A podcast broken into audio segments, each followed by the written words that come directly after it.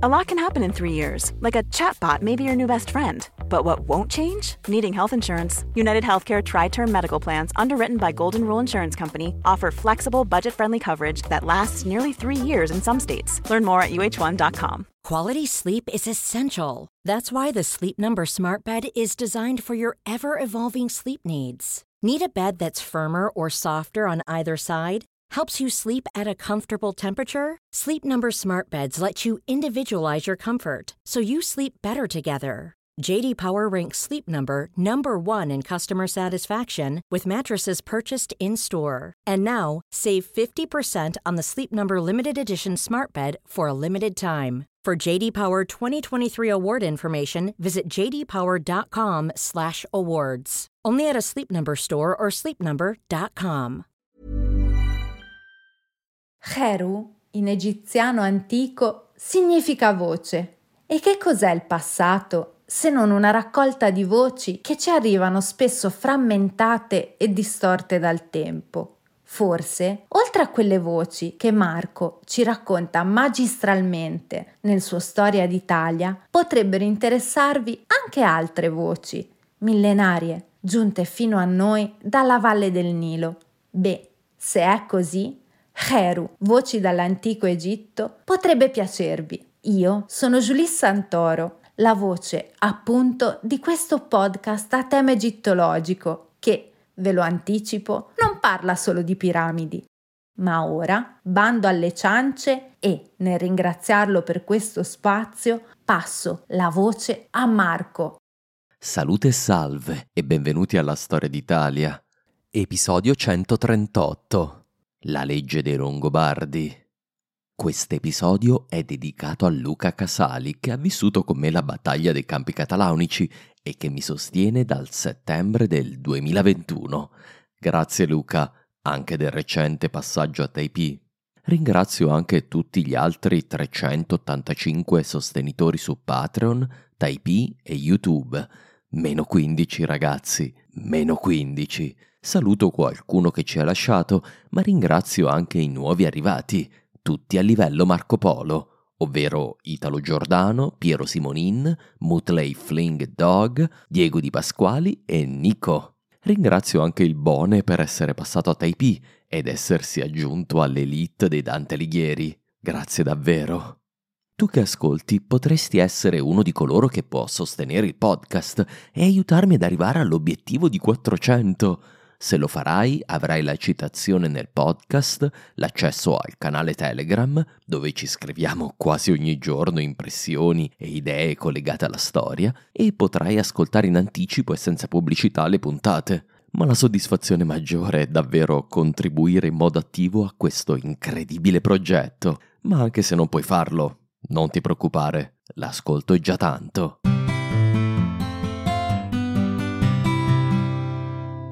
Vi ho già nominato una volta San Gallo, l'importantissimo monastero della Svizzera medievale. Se vi immaginate un grande monastero medievale, San Gallo è un buon prototipo. Nel momento del suo massimo splendore, in potenza e ricchezza, poteva rivaleggiare con molti sovrani dell'epoca. Il suo scrittorium era un vero scrigno di saggezza e cultura. San Gallo fu fondato, lo ricorderete, dai monaci irlandesi Gallo era infatti un seguace di Colombano. Ancora oggi a San Gallo si custodisce uno dei grandi tesori della storia italiana, buona parte di un manoscritto autentico dell'editto di Rotary, realizzato a Bobbio, sempre Bobbio, intorno al 680, quindi pochi decenni dopo la sua promulgazione. Esiste anche un'altra copia dell'editto, risalente all'VIII secolo, quindi di poco più tarda rispetto a San Gallo. Questa copia include le leggi di Liuprando e si trova a Vercelli. Purtroppo non è visibile, ma il codice di San Gallo lo è. Posterò alcune immagini di questo incredibile documento sui social. Per me, abituato a dovermi affidare a copie su copie medievali di lontane opere antiche, è quasi emozionante trovarsi di fronte ad un originale documento così importante per la storia del nostro paese. Con questo episodio vorrei trasmettervi la sua eccezionale importanza per la storia italiana, andando direttamente alla fonte del testo. L'ho letto nella sua interezza e cercherò ora non tanto di mettervi di fronte alle mitologie dell'editto, ma alle sue stesse parole.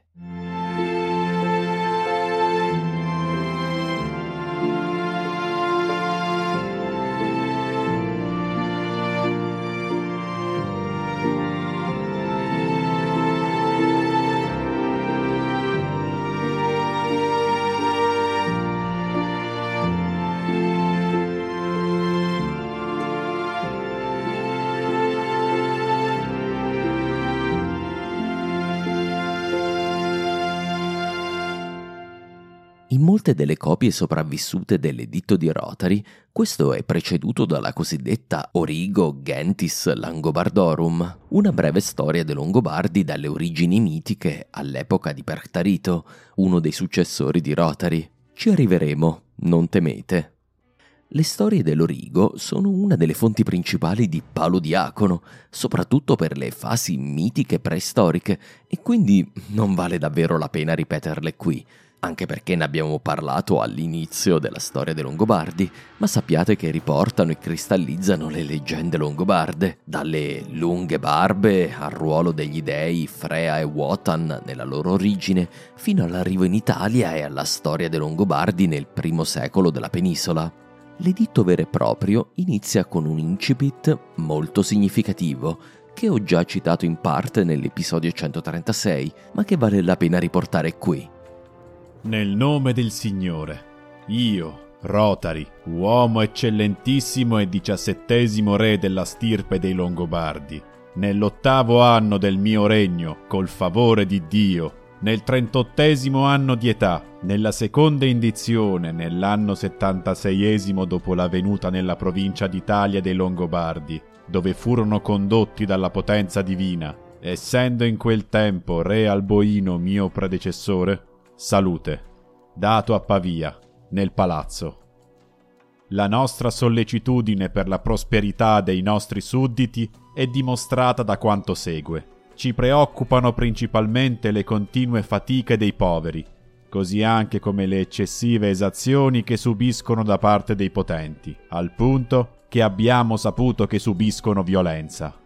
Per questo, confidando nella grazia di Dio Onnipotente, ci è parso necessario promulgare, migliorata, la presente legge, che rinnova ed emenda tutte le precedenti ed aggiunge ciò che manca e toglie ciò che è superfluo. Vogliamo che sia riunito tutto in un volume, perché sia consentito a ciascuno di vivere in pace, nella legge e nella giustizia e con questa consapevolezza impegnarsi contro i nemici, nella difesa dei confini e della nostra terra.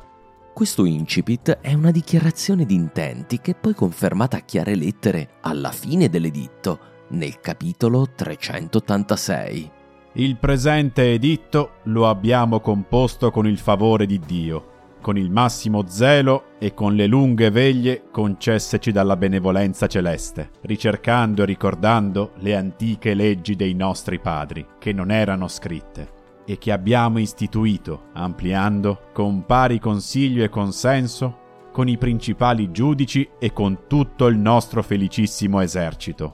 Quanto giova al comune interesse di tutta la nostra stirpe, abbiamo ordinato che sia scritto su questa pergamena esaminandola attentamente e tuttavia riservandoci questa sola condizione, di poter aggiungere a questo editto quanto ancora saremo in grado di ricordare con un'accurata ricerca delle antiche leggi longobarde. Inoltre abbiamo confermato questo editto con il Guy Ratings, secondo l'uso della nostra stirpe, in modo che questa legge sia stabile e sicura, perché nei nostri felicissimi tempi e in quelli futuri sia conservata, inviolabile, da tutti i nostri sudditi. Poco più avanti il re aggiunge Se c'è qualche controversia, non si dia credito e non si accetti alcun altro esemplare se non quello che è stato scritto e certificato per mano di Ansoald, nostro notaio, che lo ha scritto sul nostro ordine. Tra questi due passaggi possiamo comprendere lo scopo ideologico dell'editto, Rotary, dopo aver vinto la sua battaglia contro i Romani, si preoccupa di incrementare in un certo senso il potere regio, ergendosi a difensore dei Longobardi comuni, degli Exercitales, degli Arimanni. Lo fa donandogli una legge scritta che li protegga di fronte alle angherie dei loro duchi, allo stesso tempo quindi incrementando il suo prestigio e l'autorità monarchica che si erge a paladina dell'uomo comune. Nel farlo, Rotary vuole affermare il ruolo del re e in generale del palazzo nella gestione della giustizia dell'intero regno, costruendo una struttura istituzionale più solida, più omogenea, più ordinata. Rotary non è un fulmine a ciel sereno, Avete visto come sin da Autari abbiamo assistito ad una progressiva ascesa del potere dei re, soprattutto sotto Agilulfo, il vero rifondatore dell'autorità regia dopo il caos del periodo dell'anarchia ducale, il decennio seguito all'uccisione di Clef nel 574. Agilulfo e Teodolinda avevano costruito un'amministrazione a palazzo che, realisticamente, già gestiva la giustizia longobarda anche se utilizzando leggi trasmesse oralmente. Un'altra caratteristica fondamentale dell'editto è che, differenziandosi dal modello tardo imperiale, la fonte legislativa non è il sovrano. Giustiniano, in quanto imperatore, è l'autorità che di sua spontanea iniziativa può cancellare il 90% delle leggi romane, riorganizzando le sopravvissute a suo piacimento il legislatore romano non ha bisogno dell'approvazione del popolo o del Senato, che al massimo acclama il ricevimento del nuovo codice. Giustiniano può incaricare il suo treboniano e la sua commissione di fare il lavoro per conto suo, poi applica la sua approvazione e tanto basta per legiferare. Questo, come sappiamo, è vero fino ad un certo punto, perfino per Giustiniano. Il codice romano era protetto dal peso della tradizione e Giustiniano, in vita, fu odiato dai Procopio della sua epoca proprio perché aveva osato toccare una parte così sacrale dell'identità romana, ma almeno formalmente non c'era alcun limite legale alla capacità legislativa dell'imperatore. Non così per Rotary. L'editto viene presentato come una semplice trascrittura delle leggi longobarde, come ricordate dagli anziani. L'approvazione dell'Assemblea del Popolo in Armi, il Gairetings, è indispensabile per la sua promulgazione. Il re, nel preambolo, sembra voler sostenere che l'unica innovazione è la trascrittura delle leggi, non la loro sostanza, rassicurando in questo l'opinione pubblica degli arimanni. Nella tradizione germanica, la legge sembra fondare la sua legittimità in una sorta di patto originale tra il popolo esercito e il suo primo re, un nucleo di tradizioni che viene presentato come immutabile, come la memoria collettiva del gruppo. I moderni parlerebbero di questo patto come dell'elemento fondativo dell'etnogenesi di un nuovo gruppo barbarico. Eppure, già nell'incipit, Rotary ci informa che la sua opera, tutto sommato, non è poi così pedissequa. Il notaio che ha scritto l'editto ha preso di peso dal corpus Iuris Civilis di Giustiniano la formula ci è parso necessario promulgare migliorata la presente legge, che rinnova ed emenda tutte le precedenti, ed aggiunge ciò che manca e toglie ciò che è superfluo. Nel passato si è pensato che questa fosse un'aggiunta posticcia di qualche funzionario romano, visto che, per la nostra mentalità moderna, l'editto è la prima vera legge longobarda, perché è appunto la prima legge scritta, e quindi cosa può emendare, aggiungere o togliere Rotary? Io non sono d'accordo. Per la mentalità dei Longobardi, una legge orale non aveva minor valore di una scritta, né era considerata meno vincolante. Come vedremo nel corso di questa puntata, Rotary emenda effettivamente diverse norme longobarde, favorendo nuovi istituti e spingendo i suoi sudditi, per quanto gli è possibile, ad utilizzare strumenti che ritiene più civilizzati. L'editto si presenta dunque come una cristallizzazione delle tradizioni consuetudinarie del popolo longobardo, quasi a volerne riaffermare l'identità. In longobardo la tradizione si dice, lo apprendiamo dall'editto, cafarwide. I romani avrebbero parlato di mos maiorum. La Cafarwide ha un grande potere sui Longobardi, regola la loro società anche al di là del volere del sovrano, tant'è vero che il più potente re dei Longobardi, Liutprando, in una delle sue leggi, a metà VIII secolo, continuerà a sostenere di voler emendare la tradizione longobarda, ma di non poterlo fare. Siamo insicuri riguardo al giudizio di Dio e abbiamo sentito che molti hanno ingiustamente perso la loro causa in duello. Ma per la consuetudine della nostra stirpe dei Longobardi non possiamo vietare questa legge. Ciò detto, nel testo troviamo diversi richiami ad innovazioni di Rotary, smentendo quindi direttamente nel testo, ma è intuibile anche da altri dettagli che si sia trattata di semplice trasferimento in scritto di leggi orali. Ad esempio, nel capitolo 364 a nessuno sia consentito, dopo aver precedentemente confessato, di negare in seguito con un giuramento di essere colpevole, perché abbiamo saputo che molti nel nostro regno avanzavano tali perverse pretese. Ciò ci ha spinto a correggere la legge attuale e a ricondurla ad uno stato migliore. Questo passaggio conferma che già prima di Rotary esistevano tribunali, leggi e giudizi e che il re si comporta come qualunque legislatore, emendando le leggi per adattarle ai nuovi casi pratici. Vorrei infine farvi notare come Rotary lasci aperta anche la possibilità di emendare l'editto, ma attraverso il ricorso alla formula del ricordo di antiche tradizioni longobarde che non si è potuto ricordare ancora. In realtà, molti dei suoi successori, in particolare Liuprando, ma anche Grimoaldo, Astolfo e Ratcis, aggiungeranno norme e modificheranno l'editto più volte, aggiornandolo via via alle nuove e più sofisticate esigenze dell'VIII secolo, ma di questo parleremo a tempo debito. L'editto di Rotary si distingue in due parti principali, una che noi chiameremmo il diritto penale e una parte che è tutta concentrata su quello che per noi è il diritto civile, relativo soprattutto a successioni, matrimonio e contratti.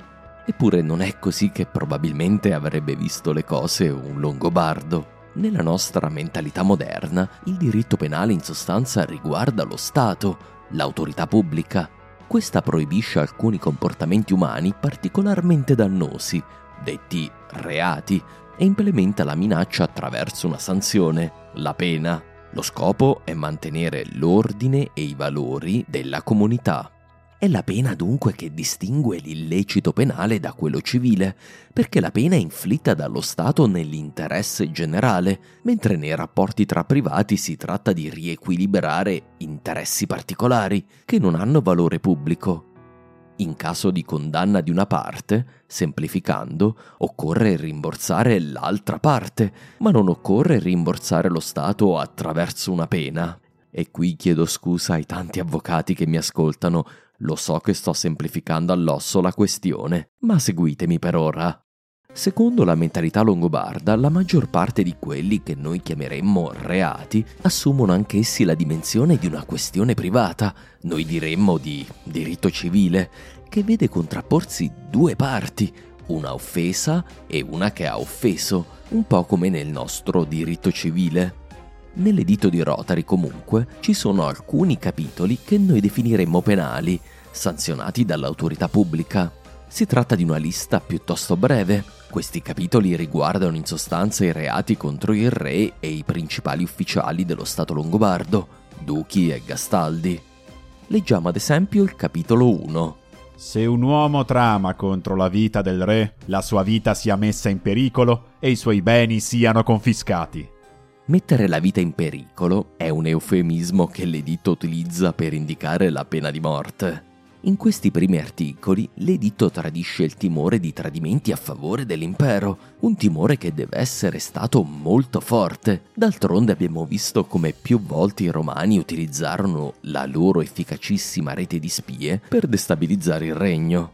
Chi fugge dalla provincia, così l'editto definisce il regno longobardo, deve essere messo a morte. Il capitolo 5 parla di spionaggio. Se qualcuno tiene nascoste delle spie nella provincia o fornisce loro dei viveri, la sua vita sia messa in pericolo o almeno paghi al re una composizione di 900 solidi. È punito con 900 solidi di multa anche il Grabworfin, ovvero l'atto di violare i sepolcri dei morti, da pagare però ai parenti del morto, non all'autorità pubblica, a meno che non ci siano i parenti. L'editto protegge inoltre l'accesso alla giustizia del Palazzo del Re, il Tribunale Centrale di Pavia. Chi vuole recarsi a Pavia per ottenere giustizia è sotto la protezione del Re. Chiunque voglia provare ad impedirglielo è severamente punito, sempre con una pena di 900 solidi, di cui metà andranno al Re. Si tratta di un'importante affermazione del potere regio che difende poveri e deboli che vogliono ottenere giustizia dal re, magari contro i bravi manzoniani dei loro signori locali. Questa cifra che ricorre spesso nell'editto, 900 solidi, è un ammontare molto alto che è utilizzato dall'editto per tutte le composizioni più gravi. Si tratta di una cifra colossale perché equivale a circa 12 libbre d'oro. Per dare un'idea di questo valore in oro, oggi per acquistarlo ci vogliono circa 250.000 euro.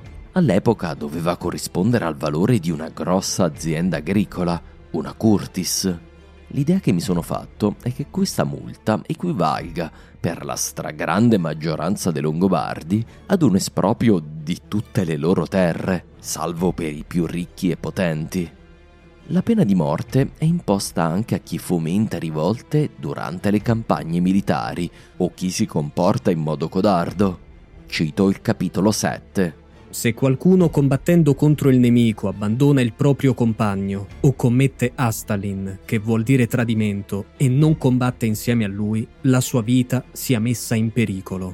Si tratta di una norma necessaria perché quello dei Longobardi, ricordiamolo, non è un esercito professionale, ma composto in sostanza da contadini soldati. Stabilire la disciplina per legge è fondamentale, anche alla luce del fatto che, dopo la primissima generazione seguente alla conquista, i Longobardi si imborghesirono molto presto, diventando agricoltori e dei combattenti assai meno feroci del passato. Quest'articolo è significativo perché è presente anche nei regolamenti militari romani, una delle poche chiare tracce dell'incorporazione del diritto castrense da parte dei Longobardi.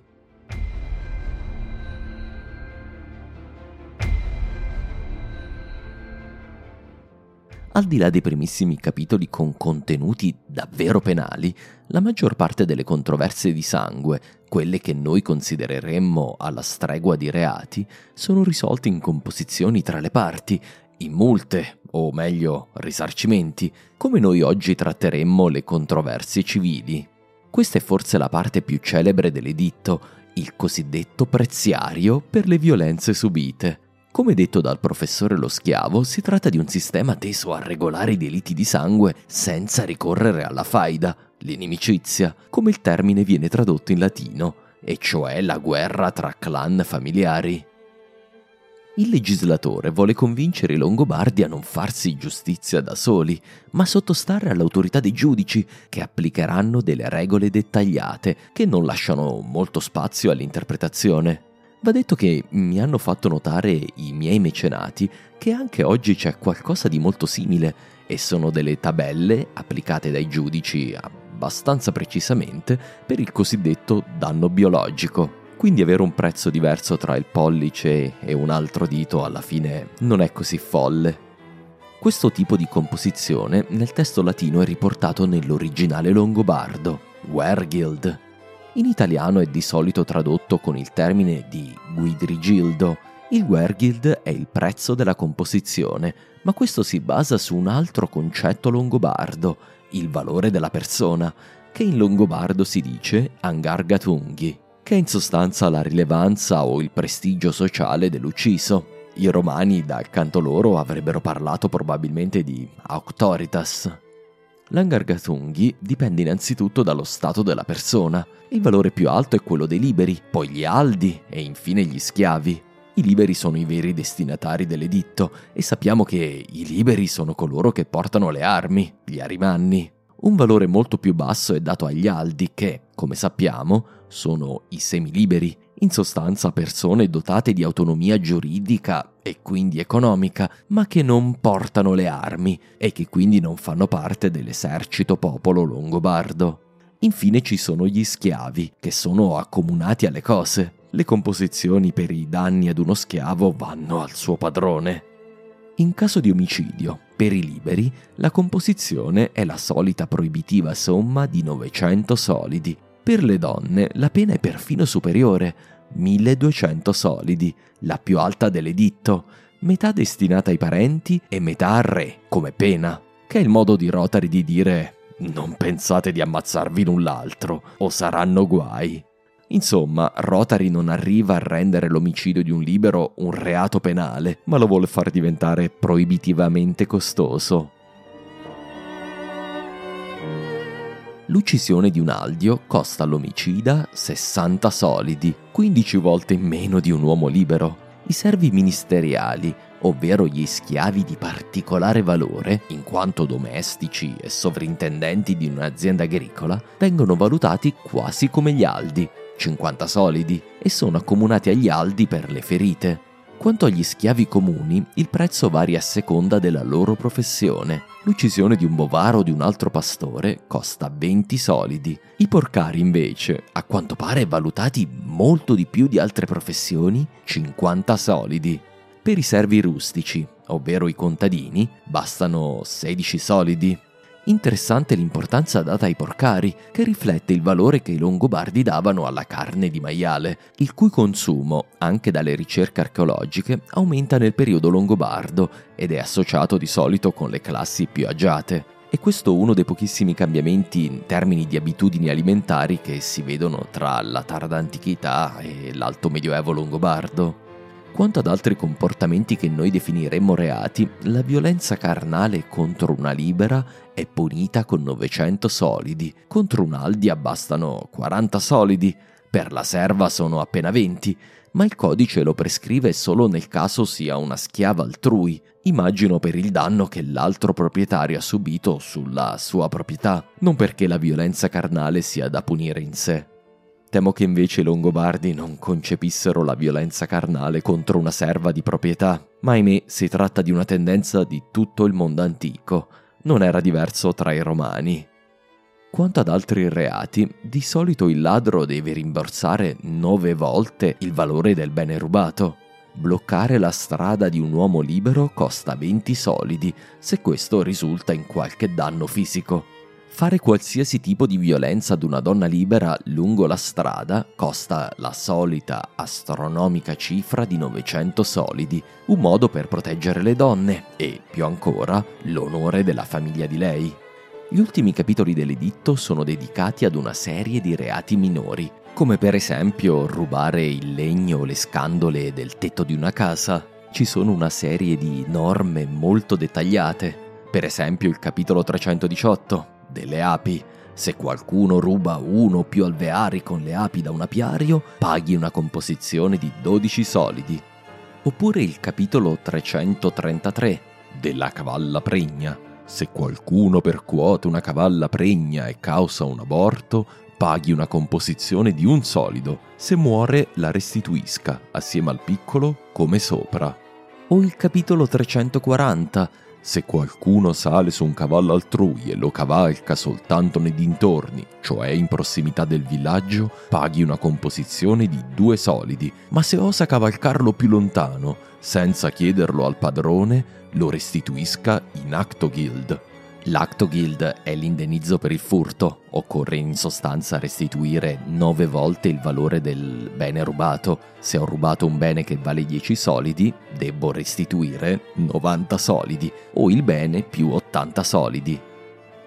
Quanto al preziario per i danni minori, che non risultano in morte ma in menomazioni, l'editto è preciso fino al punto di sembrare ridicolo, almeno al lettore moderno, come abbiamo visto in modo anche molto divertente con il professore Lo Schiavo. La regola di base è che la composizione è proporzionale al danno permanente fatto, a quanto la persona ne risulti menomata fisicamente o nella sua rispettabilità e aspetto.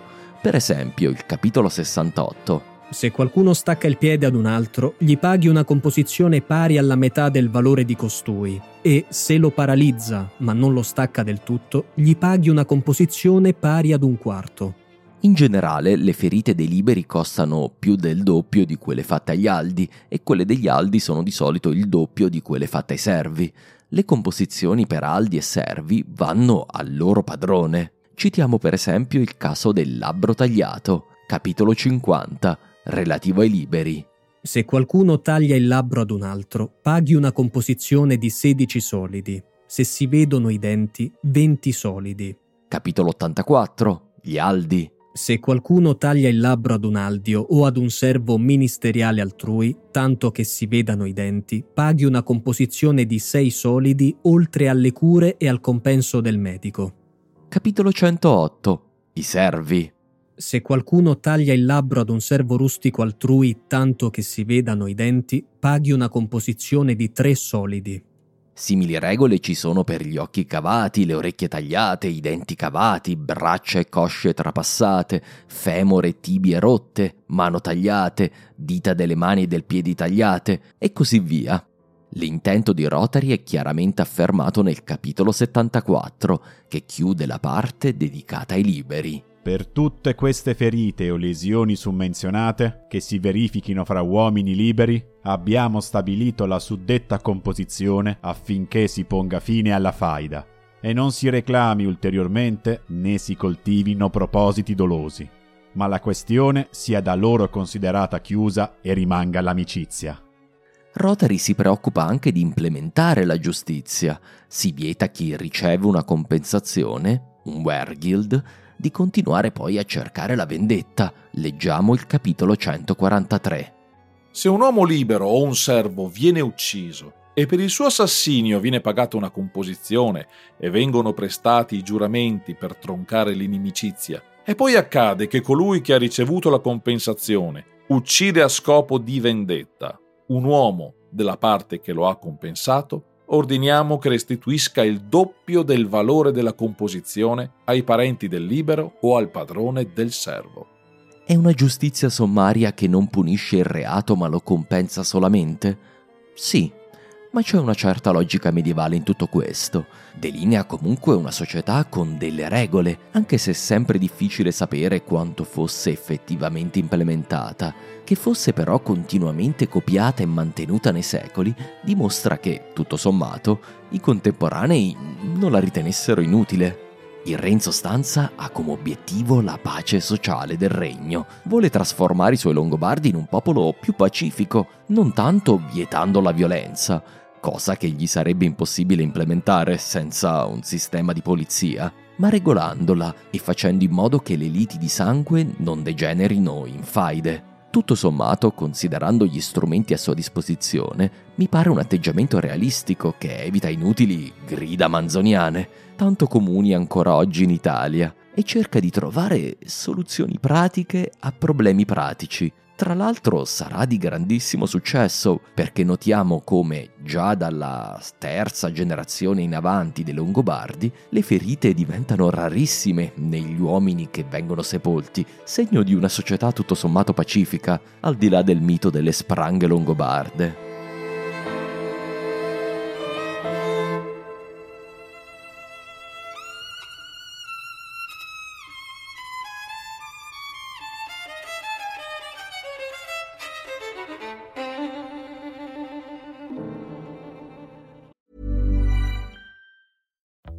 Life is full of what ifs. Some awesome, like what if AI could fold your laundry?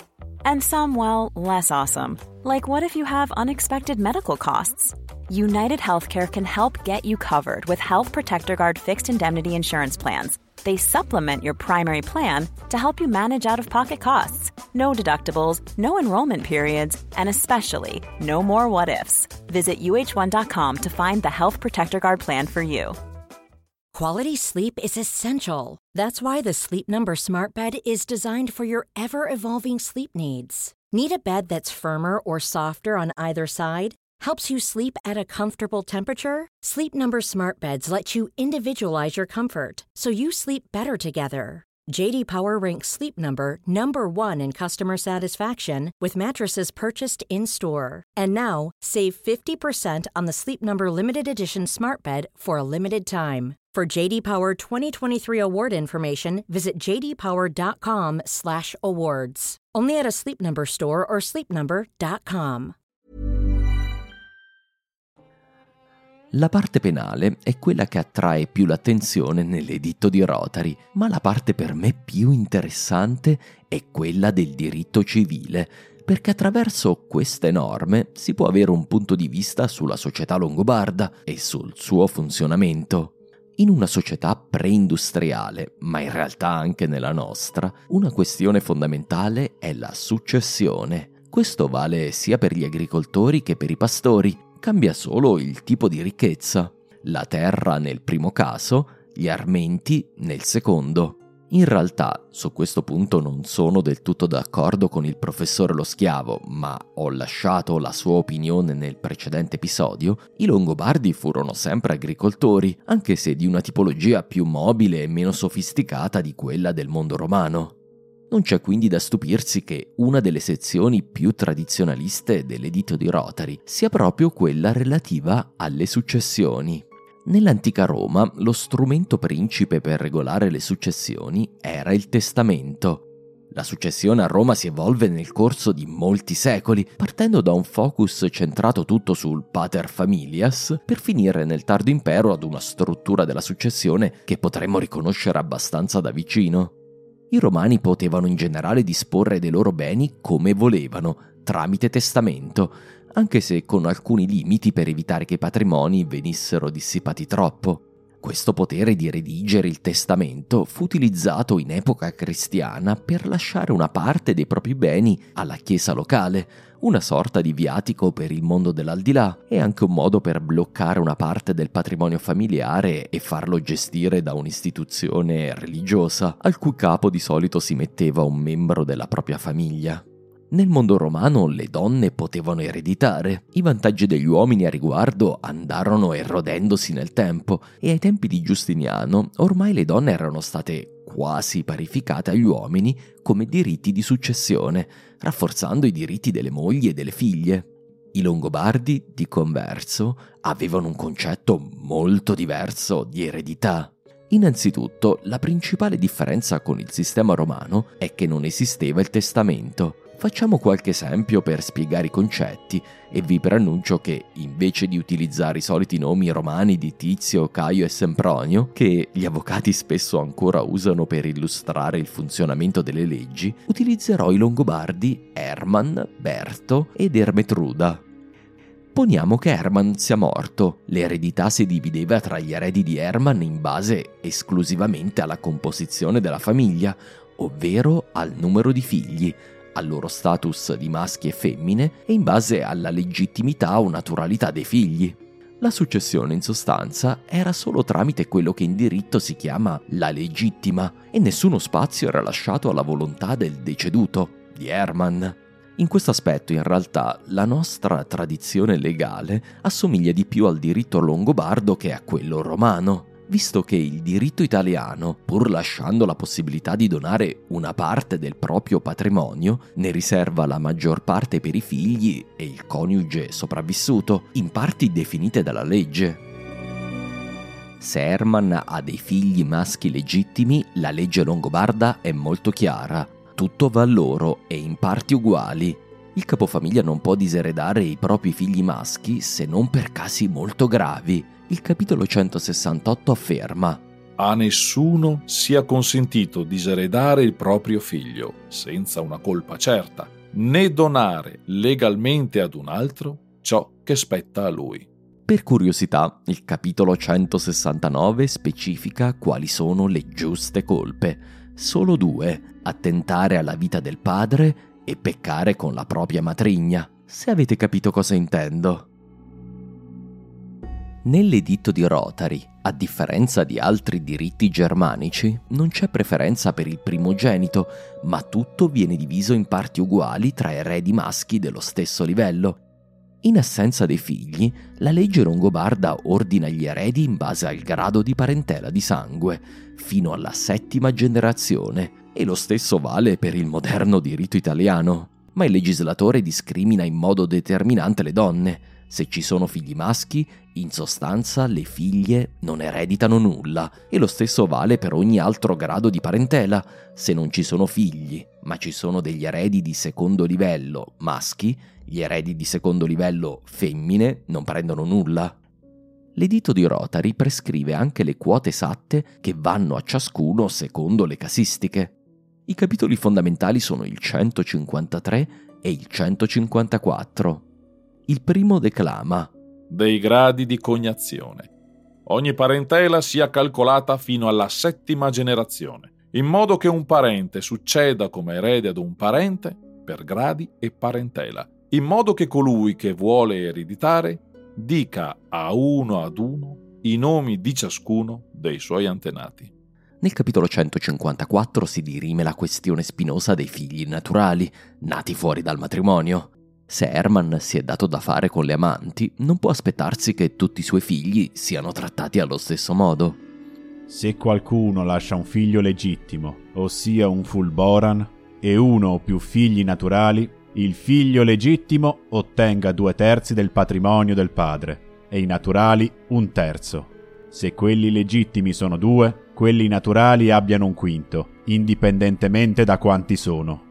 L'articolo continua a specificare le proporzioni fino a sei figli legittimi più un numero qualsiasi di naturali. Insomma, se Herman ha due figli legittimi e due naturali, i legittimi prenderanno ciascuno il 40%, i naturali un 10% a testa.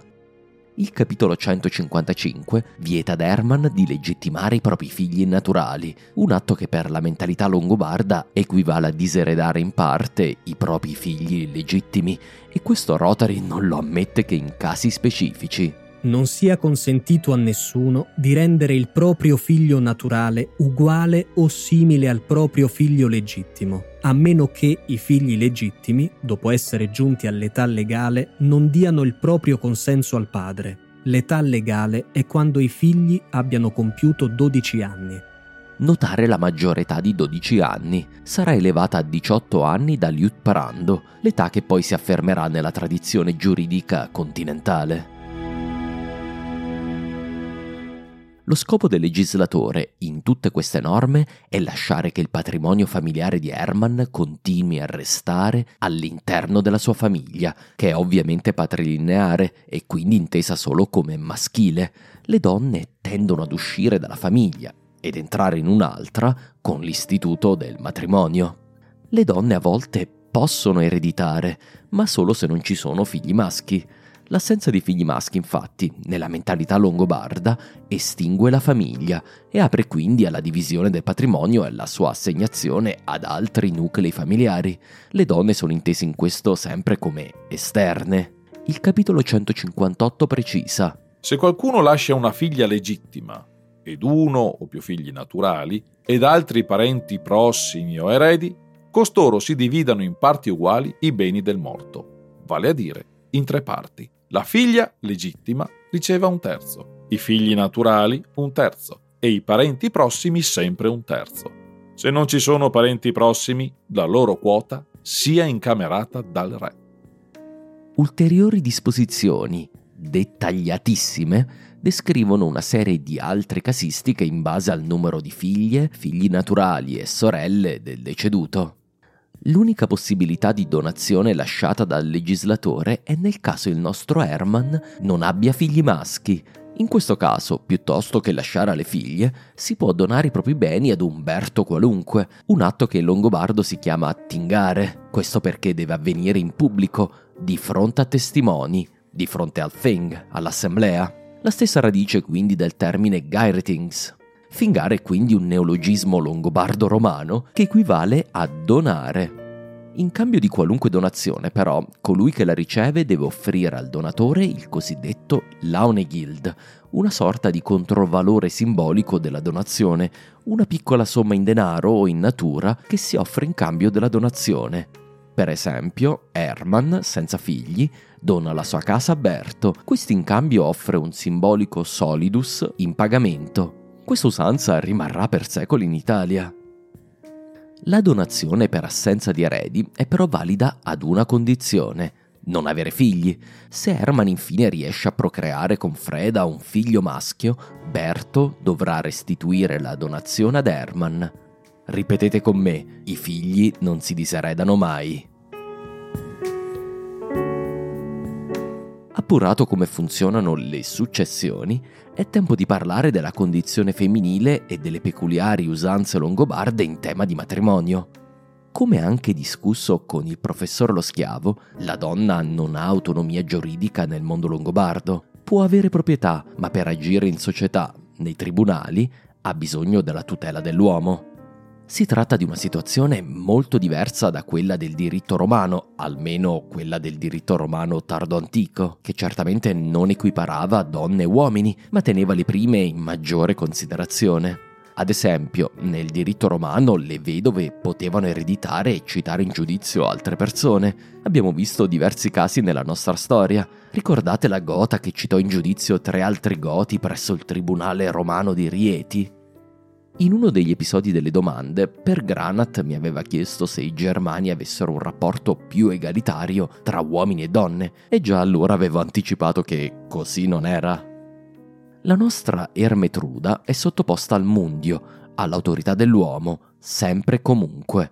Il mundio coincide in questo con il potere di protezione, l'antica potestas del padre di famiglia che si ritrova anche nel diritto romano arcaico. Alla nascita Ermetruda è sotto il mundio del padre e questo fino al giorno in cui un uomo decida di sposarla. Il capitolo 204 dell'editto è chiarissimo al riguardo a nessuna donna libera che viva sotto la giurisdizione del nostro regno e sotto la legge dei Longobardi sia consentito vivere sotto la potestà del suo arbitrio, cioè selp mundia, ma al contrario debba sempre restare sotto la potestà degli uomini o del re, e non abbia facoltà di donare o alienare alcunché dei beni mobili e immobili senza il consenso di colui sotto il cui mundio si ritrova vorrei attirare la vostra attenzione su quanto dice Rotary. Parla di donna sotto la giurisdizione del regno e sotto la legge dei Longobardi. Secondo me si tratta della prova migliore, nell'editto stesso, che la legge di Rotary all'inizio non si applicava nella sua interezza anche agli abitanti romani del regno, o non ci sarebbe bisogno della ripetizione. Evidentemente una donna poteva essere sotto la giurisdizione del regno, soprattutto per la parte penale del codice, ma vivere comunque secondo la legge dei Romani per quanto riguardava le nozze e il diritto civile. O almeno questa è la mia interpretazione, posto che è certamente una questione che non è possibile derimere del tutto.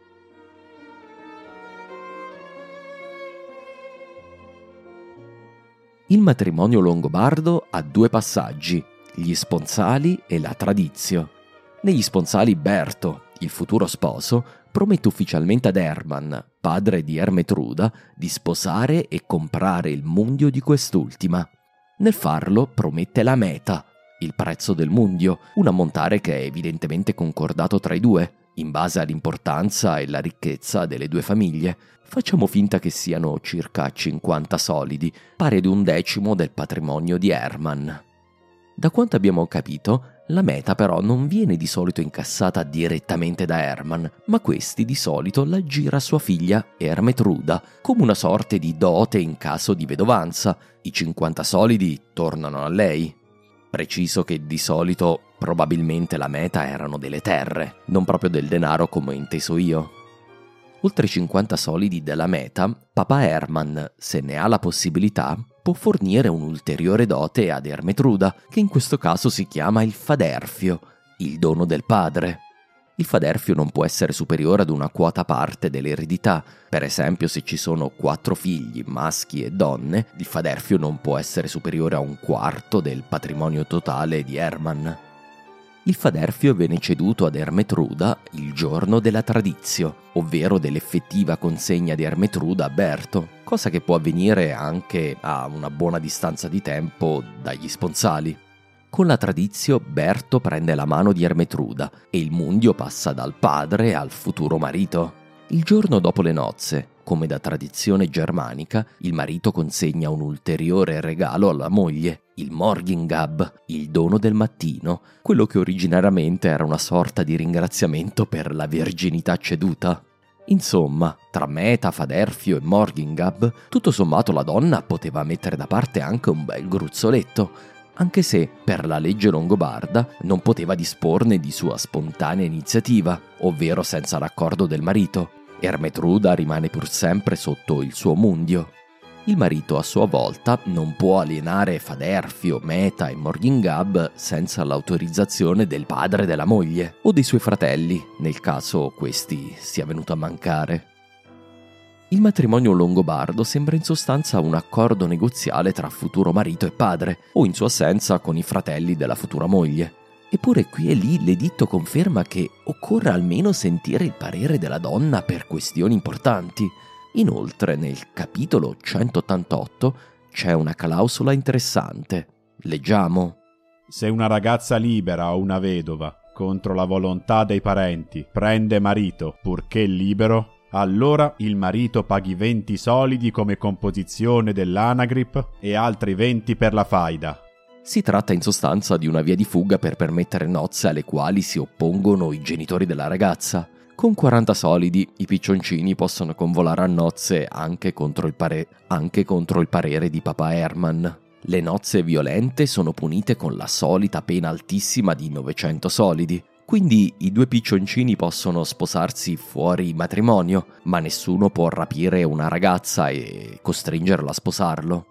Al di là dell'aspetto superficiale, quindi, anche in questo aspetto, l'edito di Rotary è sorprendentemente a favore dei diritti delle donne, permettendogli di sposarsi contro il volere dei genitori, ma impedendo che siano rapite violentemente per uno sposalizio da parte di qualcun altro. In caso di morte del marito Berto, Ermetruda ha alcuni diritti, ma non moltissimi. Il Morgingab e il Faderfio restano nella sua disponibilità, ma Ermetruda può darsi anche un secondo marito, che però dovrà pagare il 50% della meta originale agli eredi di Berto, una sorta di rimborso parziale della spesa originale effettuata dalla famiglia di Berto per acquisire il mundio, che ora passerà al secondo marito. Gli eredi di Berto possono però rifiutarsi di accettare le seconde nozze, nel qual caso si tengono il 100% della meta e la donna può tornare a casa dei genitori, se sono in vita, oppure dei suoi eredi, portandosi dietro Faderfio e Morgingab. Magari però Ermetruda non vuole o non può avere un secondo marito. In questo caso il suo mundio passa agli eredi di Berto. Se questi la trattano male, ed è dimostrato, può lasciare la casa e rifugiarsi dai parenti, se li ha. Se non li ha, l'unica opzione è mettersi sotto la protezione del re. Comunque è una possibilità garantita per legge. Avrete capito ormai che tutte queste norme, assieme al Faderfio e al Morgingab, servono in un certo senso per garantire le vedove dopo la morte del marito. Il diritto longobardo non arriva al punto di permettere alle vedove di ereditare una parte dei beni del marito, come è il caso del nostro diritto, dove una parte consistente del patrimonio della famiglia va alla vedova ma siamo di fronte comunque a dei primi passi per cercare di creare una rete sociale per alcuni degli elementi più deboli della società, come sono sempre le vedove. I successori di Rotary faranno comunque molto di meglio, vedrete. La parte dove il diritto longobardo è distante anni luce in complessità e dettaglio rispetto a quello romano è invece nei contratti, Figlio di un'economia povera, con scambi economici di poca importanza e agricoltura in gran parte di sussistenza, il diritto longobardo non aveva bisogno di una sofisticata disciplina contrattuale. I capitoli sulle obbligazioni e i contratti di vendita sono tutto sommato molto pochi. Il capitolo 245 stabilisce che il creditore deve richiamare tre volte il debitore prima di passare al giudice longobardo per chiedere il pignoramento di beni del creditore. Il capitolo 252 delinea quali beni possono essere pignorati. Sia consentito prendere impegno solo gli schiavi, le schiave, le mucche e le pecore. Quanto al pegno, chi lo prende lo conservi integro in sua custodia fino ad un tempo stabilito.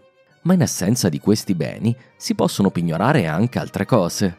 Se un uomo libero che è debitore non ha altri beni che cavalli domati o buoi da giogo, allora colui che reclama il debito vada dallo sculdascio si tratta di un ufficiale minore al servizio del Gastaldo e gli sottoponga il proprio caso. Allora lo sculdascio prenda i buoi o i cavalli di quello e li ponga presso il creditore, fino a che non gli sia fatta giustizia.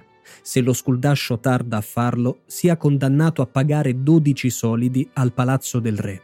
Notare come la giustizia ha i suoi agenti locali, nella figura degli sculdasci.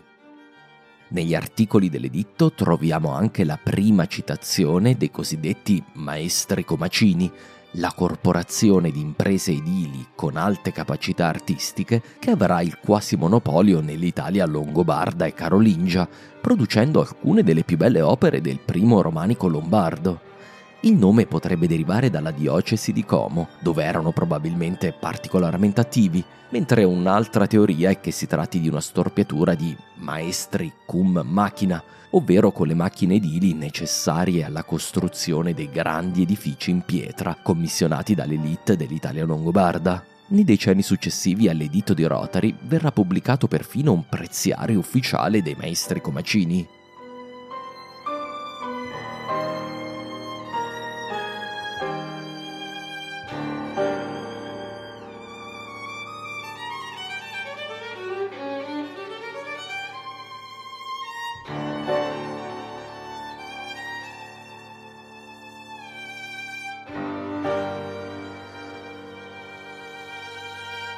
Infine vorrei chiudere con alcune citazioni di passaggi abbastanza bizzarri, almeno ai nostri occhi.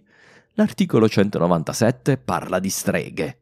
Del crimine nefando. Se qualcuno, avendo il mundio su una ragazza o una donna libera, la chiama strega, cioè masca, perda il suo mundio. Sappiamo anche quale fosse l'offesa più grave per un longobardo, la parola da non utilizzare mai nel capitolo 381. Se qualcuno, in preda all'ira, chiama un altro arga e non può negarlo e dice di averlo detto in preda all'ira, allora, giurando, dica che non lo riconosce come arga. Paghi poi una composizione di 12 solidi per questa parola ingiuriosa. Se insiste di non averla detta, lo dimostri in duello se può, altrimenti paghi la composizione. Nel diritto longobardo esiste il diritto di asilo, il capitolo 367. Tutti i Waregang, vale a dire gli stranieri, che da territori stranieri vengono nel nostro regno e si pongono sotto lo scudo della nostra podestà, debbono vivere secondo la legge dei Longobardi, a meno che non abbiano meritato un'altra legge per nostra grazia. Un altro segno, se ce ne fosse bisogno, che la legge longobarda era intesa come personale e non territoriale. Infine nel duello non si possono usare mezzi impropri. Capitolo 368. Nessun campione presuma, quando va a duellare contro un altro, di portare su di sé erbe che hanno proprietà malefiche, né altre cose di simile natura, ma soltanto le sue armi, come sono state stabilite. Nessun imbroglio utilizzando la magia nera. Attenzione, decisamente una regola di reminiscenza pagana. Ci sarebbero altre decine di leggi che mi piacerebbe citare, ma ahimè non ho a disposizione uno spazio infinito, né credo possa dedicare a questo affascinante ditto più di due episodi. Spero però con questa breve disamina di avervi almeno illustrato i suoi aspetti principali e di aver stuzzicato la vostra curiosità. Per concludere, vorrei accennare al destino futuro dell'editto di Rotary. La legge longobarda, nella sua semplicità a volte brutale, ebbe un enorme successo. Come aveva già accennato lo schiavo, nel giro di una o due generazioni dopo Rotary, praticamente tutti i romani del regno l'adottarono come loro, tanto che Liutprando nell'VIII secolo afferma senza mezze parole che la legge dei Longobardi, come è noto, è aperta a tutti. Quando nel IX secolo l'impero romano riconquistò alcuni territori longobardi nel sud Italia, si guardò bene dal costringere gli abitanti locali a vivere secondo la legge romana. Evidentemente questi ormai preferivano quella longobarda. L'influsso della legge longobarda fu talmente importante che sopravvisse alla caduta del Regnum Langobardorum. Quando Carlo Magno, spoiler alert, conquisterà il regno, la legge longobarda rimarrà, come d'altronde buona parte delle istituzioni longobarde. Per tutto il IX e X secolo sarà la legge del Regno d'Italia carolingio, pur emendata via via dalle leggi carolingie. La parte che durerà più a lungo è proprio quella sul diritto civile. Il diritto longobardo continuerà a vivere infatti nei documenti privati, compravendite di terreni, permute, donazioni, testamenti, per buona parte del Medioevo. Dal IX e fino al XIII secolo, buona parte degli atti privati in Italia centro-settentrionale conteneva la cosiddetta professione di legge longobarda, esplicitata dalla formula io che dichiaro in base alla mia etnia di vivere sotto la legge longobarda. L'influenza della legge dei Longobardi iniziò a declinare solo in età comunale, quando fu riscoperto il più sofisticato diritto romano, tornato utile alla più complessa e stratificata società del basso medioevo e ai vivaci traffici commerciali dei comuni italiani ma anche in quel caso le leggi romane furono integrate a quelle longobarde o di area in generale germanica, entrando in quello che divenne lo ius comune, il diritto dell'Europa continentale fino alla codificazione napoleonica. In questo quadro, degli istituti giuridici longobardi rimasero in uso ancora fino almeno al Cinquecento, ad esempio il Morgingab, anche se piuttosto come consuetudini e non come diretto riferimento al testo dell'editto di Rotary. Al sud, invece, il diritto longobardo rimase in vigore così com'era, quasi inalterato, anche dopo la fine del regno. L'editto di Rotary venne aggiornato e mantenuto dai principi di Benevento, che si ersero a difensori dell'originale identità longobarda, e questo ben oltre la caduta del regno finché durarono gli stati longobardi del sud, ovvero fino alla conquista normanna dell'undicesimo secolo, l'editto di Rotary rimase vivo e vegeto a più di cinque secoli dalla sua originale stesura. Alcune delle sue istituzioni, come per esempio l'eredità legittima e non modificabile dal testamento, permangono attraverso i secoli nel nostro ordinamento. Nonostante tutti i tentativi per dimenticarlo, per nascondere questa imbarazzante epoca di diritto barbarico, alla fine fu l'editto di Rotary a plasmare una nuova Italia, diversa, forse più selvaggia e semplice rispetto al suo passato romano, ma si trattava di un'Italia viva e vegeta, in continua evoluzione, che non si rassegnava a vivere nelle macerie del suo passato romano. La lunga marcia per creare una nuova civiltà sul territorio italiano era appena iniziata.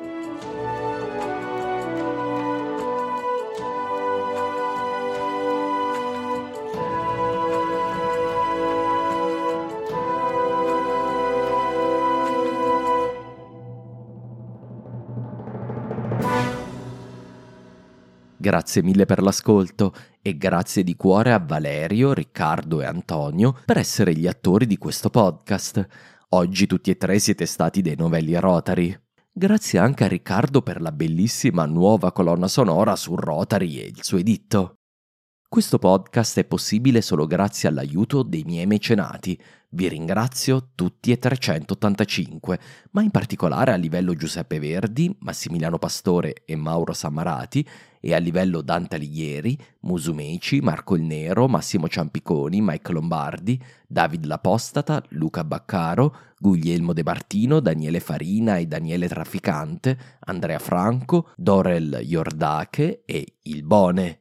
Grazie anche a Leonardo da Vinci, Paolo, Pablo, i due Jacopo, Riccardo, Frazemo, Enrico, i tre Alberto, i due Davide, i due Andrea, Settimio, Giovanni, Cesare, i due Francesco, Jerome, Diego, Alancic, Flavio, i due Edoardo, Stefano, i due Luca, Arianna, Maria Teresa, John, Fasdev, Norman, Claudio, Marco, Barba King, Alfredo, Manuel, Lorenzo, Corrado, Pier Nicola, Totila, Vito, Tascio, Carlo, Matteo, i due Luigi, Simone, Deborah, Pietro, Tascani Discovery, Giorgio, Guido, Dorel, Plip, Elisabetta, Crap, Valerio, Manuel, Filippo, Zavano, David e Sergio.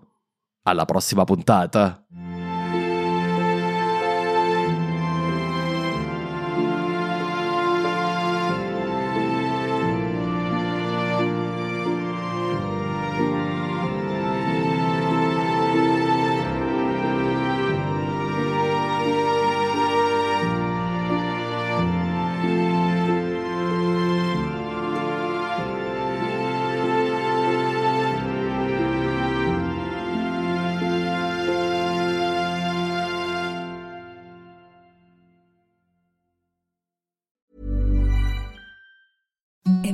The softest sheets you've ever felt. Now imagine them getting even softer over time. That's what you'll feel with Bowl and Branch's organic cotton sheets. In a recent customer survey, 96% replied that Bowl and Branch sheets get softer with every wash. Start getting your best night's sleep in these sheets that get softer and softer for years to come. Try their sheets with a 30-night guarantee. Plus, get 15% off your first order at bowlandbranch.com. Code BUTTERY. Exclusions apply. See site for details.